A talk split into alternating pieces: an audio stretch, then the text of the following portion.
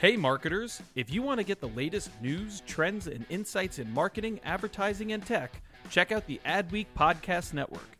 Learn from leading voices across media and marketing with original shows like Yeah, That's Probably an Ad, Marketing Vanguard, and Tech Magic with Cathy Hackl. Start listening now by searching Adweek wherever you listen to podcasts. My dad works in B2B marketing. He came by my school for career day and said he was a big ROAS man. Then he told everyone how much he loved calculating his return on ad spend. My friends still laugh at me to this day. Not everyone gets B2B, but with LinkedIn, you'll be able to reach people who do. Get a $100 credit on your next ad campaign. Go to linkedin.com slash generate to claim your credit. That's linkedin.com slash generate. Terms and conditions apply. LinkedIn, the place to be, to be. Hey there, are you ready to elevate your personal brand or company? Meet Viral Growth, your one stop shop for video content and audience building. Imagine growing your brand organically on social media without the hassle of editing videos for hours. With Viral Growth, it's a breeze. They handle the brainstorming, scripting, and editing while you simply just hit record. And don't worry about your niche, they cater to everyone, from business and marketing to health and wellness. Are you ready to make waves in the social media realm? Visit viralgrowth.io and use code ADWEEK, that's A D W E E K, all lowercase, and get 10% off your plan. The marketing industry is constantly changing, so how can you stay on top of your game? You'll be glad to know there's a new resource on the way.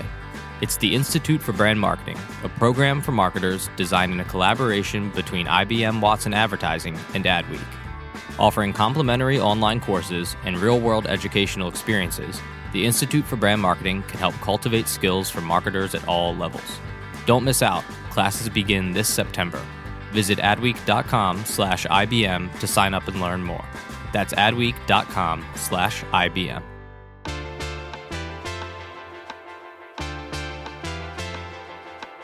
Hi, guys. I am Kimeko McCoy, and welcome to yet another episode of Yeah, That's Probably an Ad, where we talk about everything because, in the end, heck yeah, it's all actually an ad.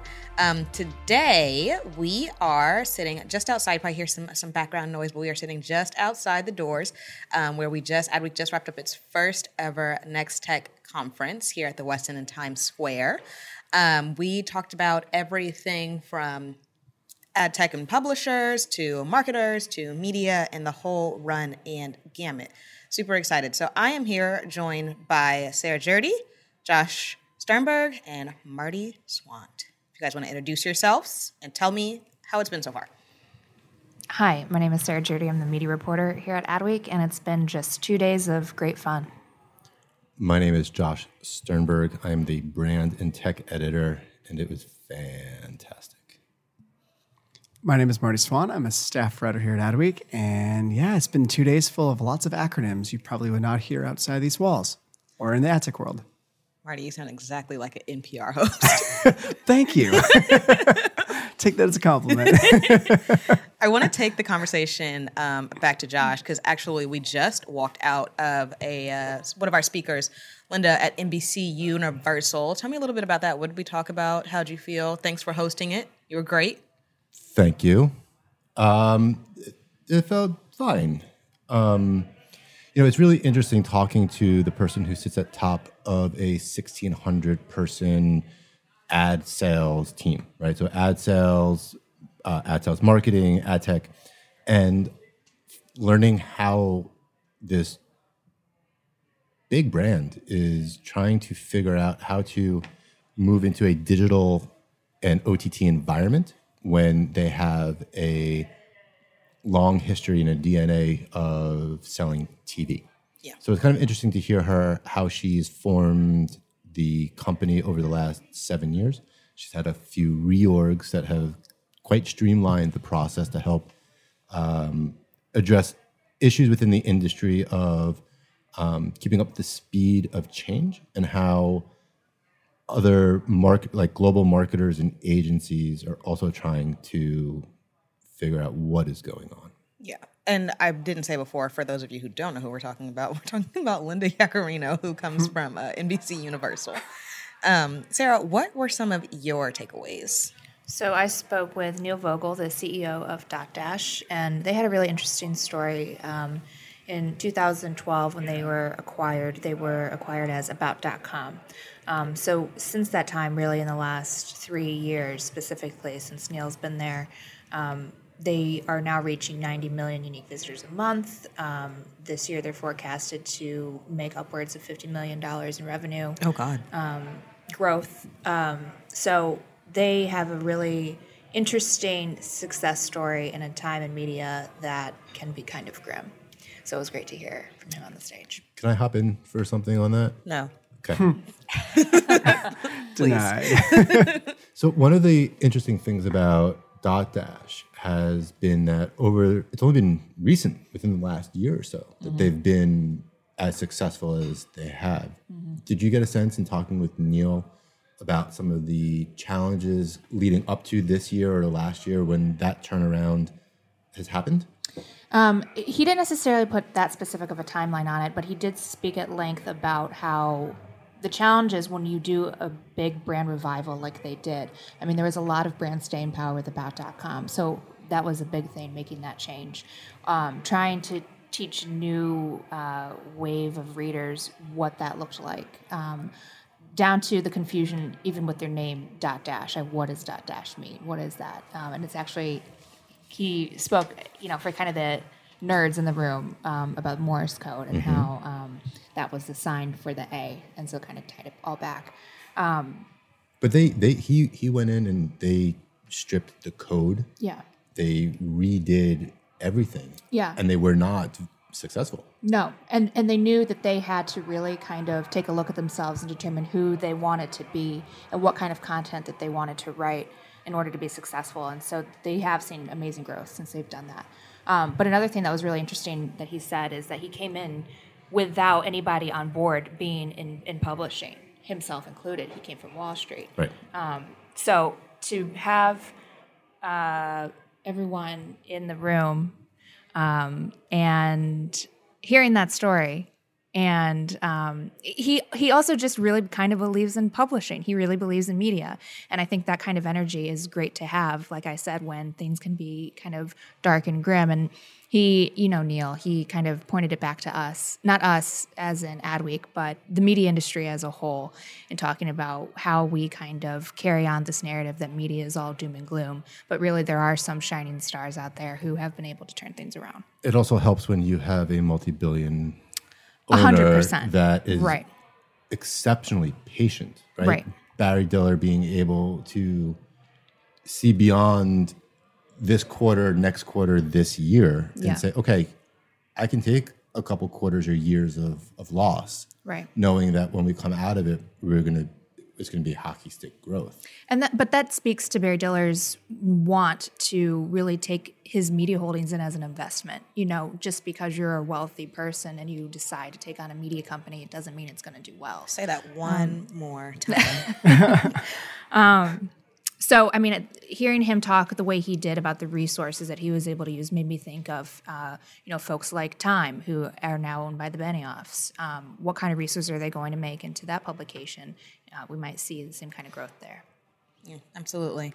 Um, turning it to Marty now, you actually moderated a discussion between um, two tech investors, Allison Goldberg and John Lambros. Tell me a little bit about like what did you learn, especially when it comes to the money that is flowing into ad tech. Yeah, sure. So both of these people have been in the industry for a long time, so they get to see a lot of context from where things are at now to where things were at a decade ago or even before. And uh, one of the things I asked about is what's happening with investment these days with a lot of regulatory uncertainty. Uh, you've got the California privacy law that goes into place on January 1st. You've got a number of bills in Congress that, I mean, they haven't gone anywhere so far, but you don't know if they might in the near future. If but then you also have bills even at the local level. For example, on Monday, um, there was a New York City co- councilman that introduced a bill to essentially ban telecoms from uh, sharing location data um, outside of the, you know, that's collected within the five borough area.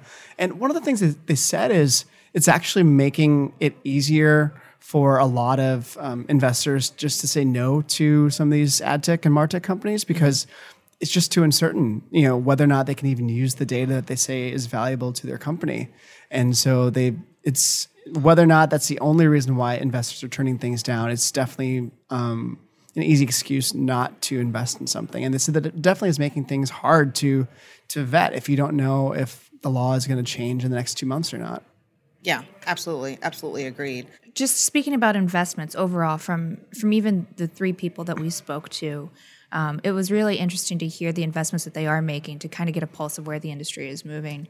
Um, Linda, I thought speaking on their foray into OTT was really interesting. How she sees NBC Universal really kind of making a name for itself, going against all those other OTT companies and flip that to Neil saying, you know, we're not going to be um, investing in necessarily crazy new social platforms because we feel like we're in a good evergreen spot with the verticals that we have. Though they just did take on Brides Magazine. Um, and so they're kind of really leaning into that. But I don't know what what did you get from Linda? Um, where do you, I guess, see NBC Universal's new offering as it goes up against all these different competitors? To use that cliche, it's still early innings. Um, early days. Early days, early innings, too early to tell. Um, I don't know, right? So I'm trying to figure out if you've got high quality content coming from the ad free platforms, Netflix, HBO, and these are clearly by evidence of even just Emmy nominations as a benchmark. Network TV is not represented as highly anymore at, at all, right? NBC, I think, had two This Is Us and um, The Good Place. Great show, The Good Place. Phenomenal show. Um, so if NBC is moving into this world and they're deciding to use a ad supported model, how does that match with consumer behavior and ex- expectations? Mm. So it's going to be interesting to see how this all all plays out. But it's really hard to bet against NBC. Mm-hmm. Much in the same way, it's hard to bet against Facebook or Google. They're just too big.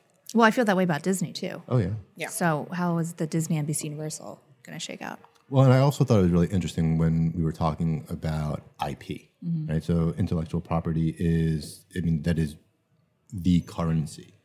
And when you see NBC taking its IP off of Netflix and putting it in the context of Disney IP, and, you know, and Linda was talking about how NBCU is 20% larger than Disney, and you think, well, Disney has Star Wars. Disney has Marvel, I believe, um, and don't forget about the mouse, right? So when you even just those three alone, and then you you know it's it's really interesting when we're talking about these economies of scale versus the field. It's it becomes a really challenging question for everybody else. And um, also to mention too, Hulu, who was here on our first day of the event, and they're an interesting player in themselves because they have original content as well as the huge library of content, plus an ad-supported and non-ad supported version, plus live sports. So how does a player like Hulu go up against Disney or an HBO? Uh, I don't know. I think it's a really fun time to be to be watching. Agreed. And one of the other interesting things that I kind of caught from the conversation with Linda was her little aside about talking about the interns and Mm. them not liking commercials. And I started thinking about my daughter, who's about to be five in a week, and her favorite part of watching TV are commercials. Because she doesn't watch commercial TV often. She knows Netflix and she knows Hulu and she knows specific mm. shows. So the Beat Bugs are on Netflix and Tangled is on Hulu. Mm-hmm. So when I watch the Yankees on Yes and a commercial comes on, she sits on the floor with her mouth open, agape, and just amazed by commercials. Mm-hmm. I can't imagine she's alone. Mm-hmm. So it'll be interesting to see how these different age groups over time mm-hmm.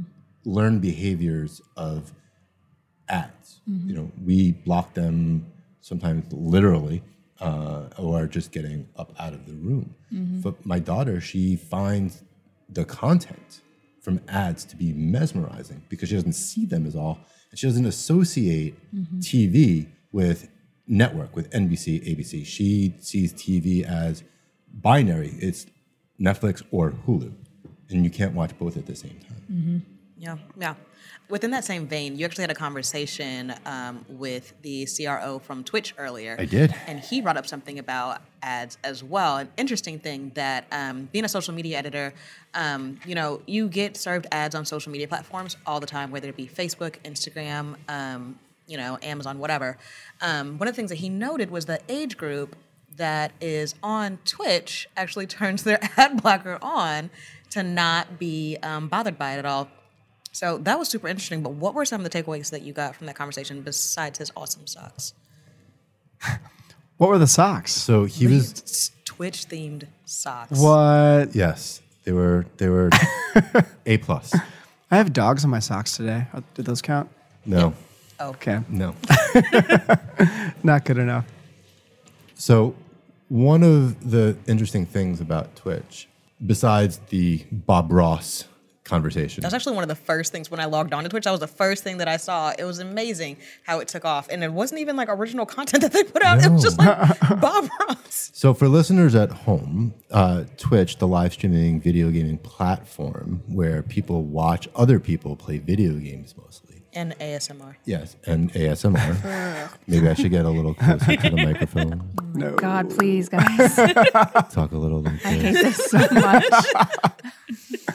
Oh God. Really. um, was that Twitch Twitch bought the rights to um, famed painter, bushy haired Bob Ross, and they started running it continuously, and they saw this data point where viewing spiked. And I think of the implications of that, of being able to create community around content in ways that we might not be thinking. And as Twitch continues to evolve, and they're going to evolve much faster than we may think, in large part because their owner is Amazon, Yeah. Um, we're going to see some really interesting things come from that universe. You're going to start to see more on the brand side get involved with being able to understand live video games, Yeah. esports, streaming games. We're going to we're, at such an interesting time right now in media where we are we are watching several industries rise up out of nothing, and it's pretty fascinating to watch. Yeah. Esports is one of those. Absolutely, absolutely. And that's actually a talking point that we'd have had um, several times before about marketers needing to be more involved in that space um, because it's growing so much. and they have to be really careful, Nimble about it, right? So taking an ad and slapping it on a website, or, Not gonna work. or putting an ad on a, on a as a commercial is very different than dealing with an audience that a doesn't like ads, Mm-hmm. as evidenced by the ad blocker, um, but but b is focused on what they're doing, and any disruption, there's a equal negative Right. blowback from doing that. So marketers have to be really careful Yeah. in how they approach this.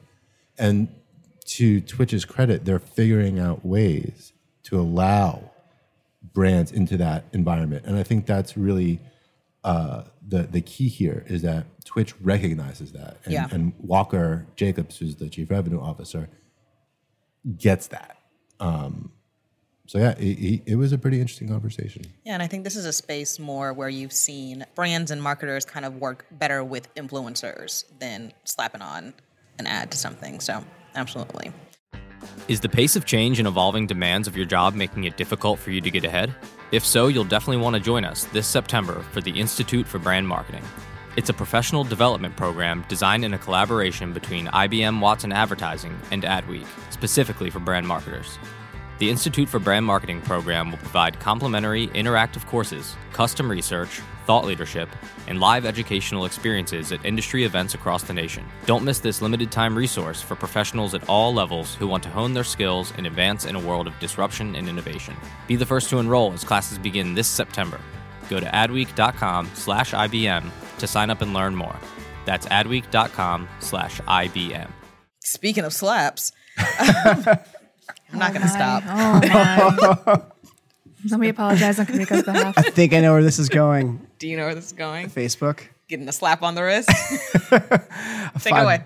I was following that. yeah. So um, speaking Five of billion dollars. five billion dollars, A, lot, a lot for you and me, Yikes! not much for them. They Not could have much taken at five dollars away from me, and that's a lot. Yeah. yeah, it's a lot of money. Yeah. So, and you know, it's surprising how little that seemed to have come up, at least in the panels that I saw Yeah. today and yesterday. It might have been because the news broke yesterday morning. Just to kind of rehash what the news was, Um, yeah. um, Facebook has now been fined um, five billion, Yep. or they're settling a lawsuit, and this is with the the data scandals and whatnot that's happening. Um, we've been waiting on that shoe to drop for a while. Yeah, so it dates back to the Cambridge Analytica issue that you know from early last year, and this has been a year-long investigation by the FTC. And so this settlement uh, came yesterday, and yeah, five billion dollar fine, um, but it also includes a number of new requirements um, that the FTC is placing on Facebook in uh, related to privacy. So they're going to have to create an independent privacy committee uh, that's not just made up of Facebook employees, but made up of a, a- an independent group that has to approve all these people, just to create a bit more of a check and balance.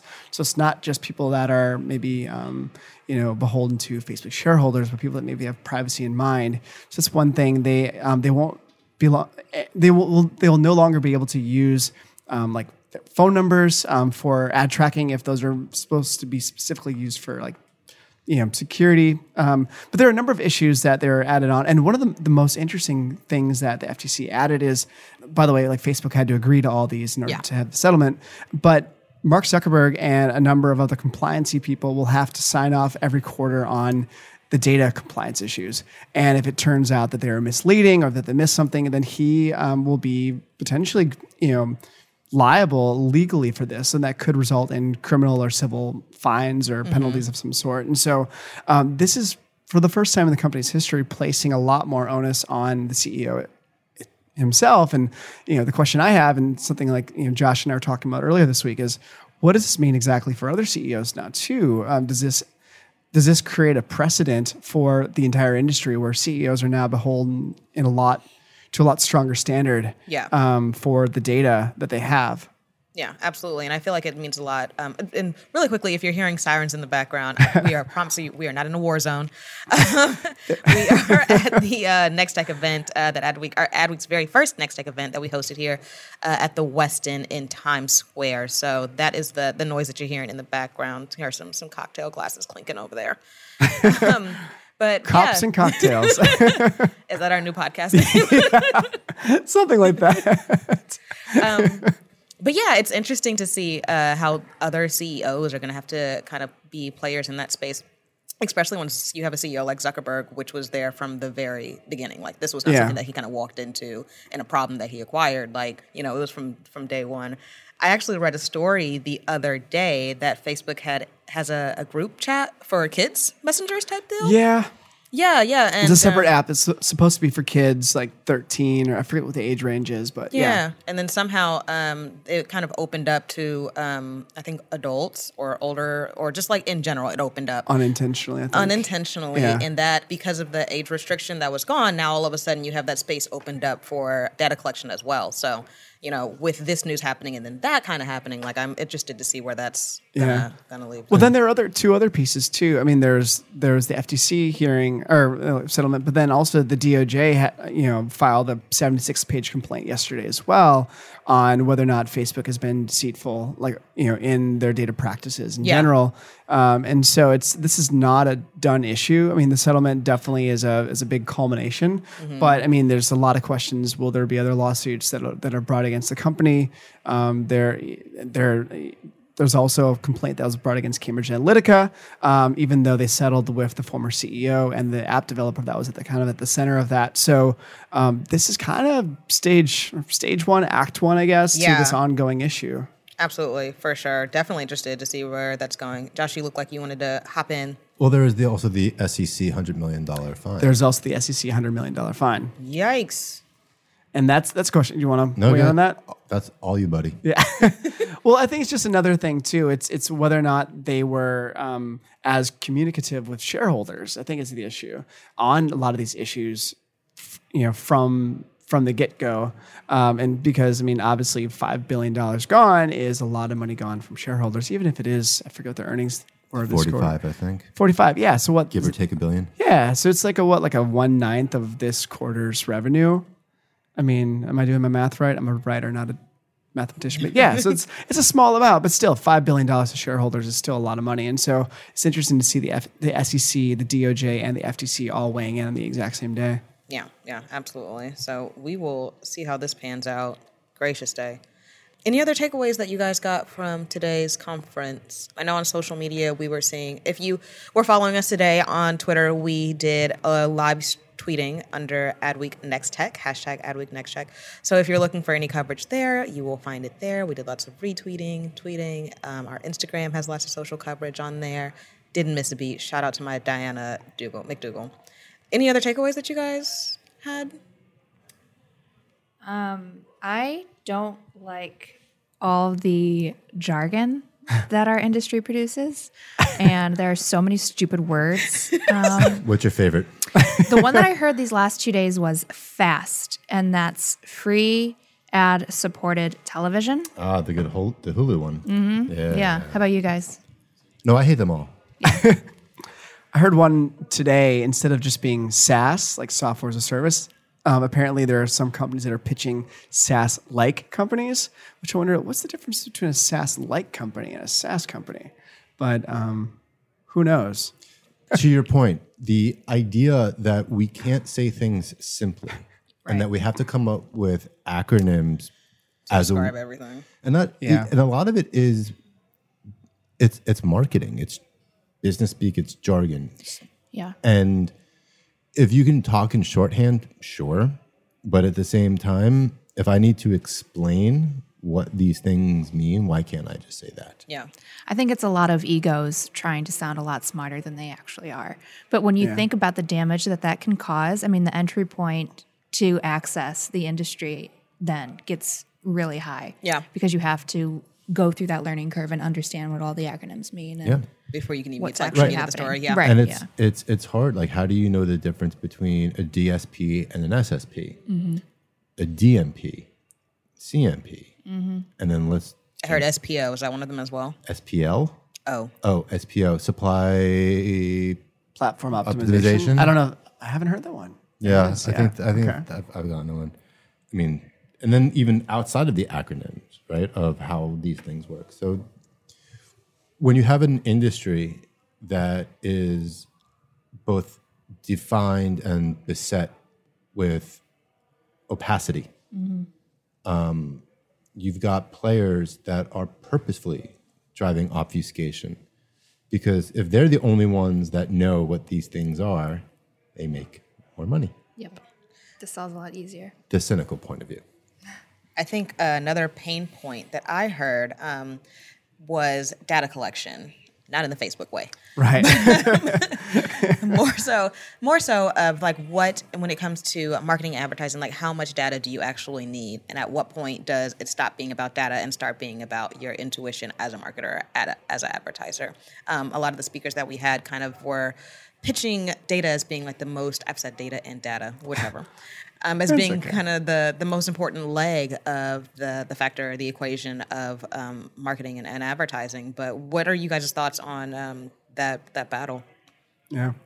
Well, it's, it's, it's a tough question, and I think well, one issue there too is it's what do you actually need in terms of data? Like Right. some of these companies are trying to like bring in more in house, but I think the other interesting thing too is I, I think I heard this on the on one of the other panels, but um, some companies are trying to bring more data in house and also their contracts in house because it makes it easier to to buy if you have everything you know in all in one place. And so, because there's been this trust issue, I think, too, between agencies and brands and these ad tech companies. And so, um, who has what, not just from the trust from like the privacy side, but also trust of like the competitive advantage. Because if a company is, has been controlling in a brand's data for a long time and they suddenly want to switch partners, you know, that middle person can be like, well, this is going to take a long time. It might slow down your your spend, which might hurt your revenue. You better just stick with us. Yeah. Yeah. Yeah, absolutely. And then also like, you know, how much data is too much data? Like how much do you actually need versus Yeah. how much you're using to where it becomes this this odd um this odd thing. But I think that's what's been interesting too. There are a number of startups that are trying to think about how do you clean data. Yeah. Yeah, and so it's almost like you know, like oil has to be refined, so does data. I mean, that's like one of the more common used phrases Yeah. these days. But it, it makes a lot of sense. You know, how do you actually clean that? And when you have specific startups that are that's their sole job is to fill that gap um, that could potentially be an interesting spot. And a lot of brands that I've been talking to recently have been have been kind of beating this drum of, well, we know big data. We know that it exists. We know what it is. We just don't know what to do with it. And they're starting to figure out that they can do interesting things. Now, again, back to the cliche of too early to tell, because they're still trying to figure it out. Um, we're going to see a shift move from the what to the why. And it's going to be interesting watching brands try to grasp what to do with this data and then why like why push it forward in, in the ways that they're pushing it forward. So I think one one issue is how many people are going to be opting in to sharing their data and how many will be opting out. And that's going to have a, a potentially big implication for what kind of targeting these companies can do.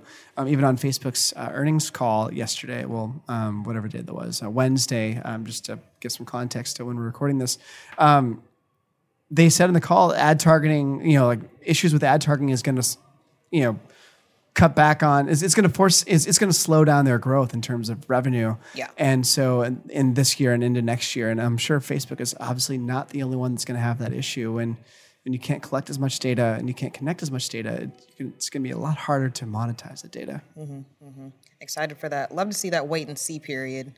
Um, okay, we are going to go ahead and wrap up. But before we go, everybody, in only a few words, tell me what are your final thoughts. Wrap up. What's gonna, what are you gonna take back with you when we get back to the office? I'm going to take back that there's a lot that we don't know about the connected TV OTT space. Um, how these big players are going to shake out in the next year, who's going to be willing to pay for these services. Um, subscription fatigue is a real thing, and it's going to become even worse as more services go online.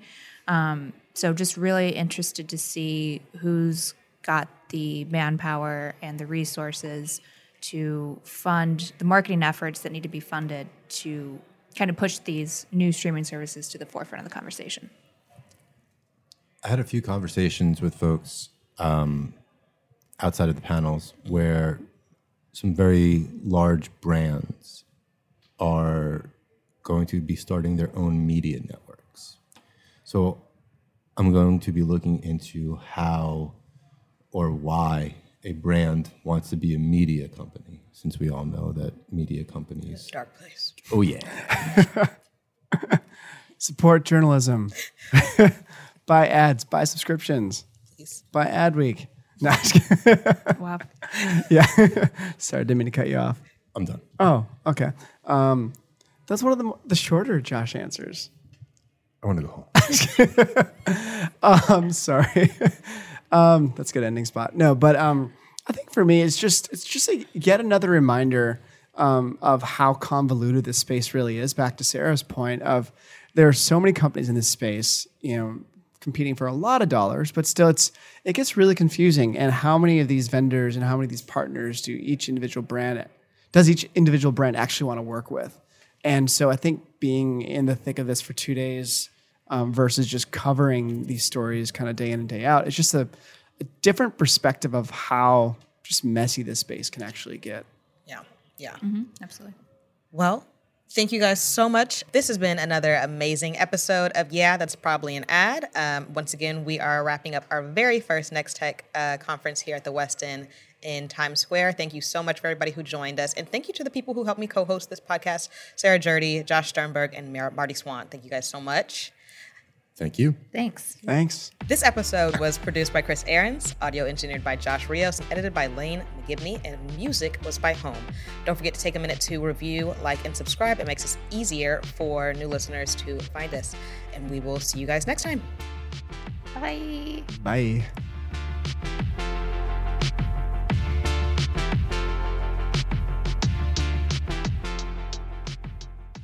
Hey there, podcast fam. Are you ready to break free from the social media rut? Hold on to your hatch because we've got just the thing for you. Meet Viral Growth, your one stop shop for leveling up your online presence.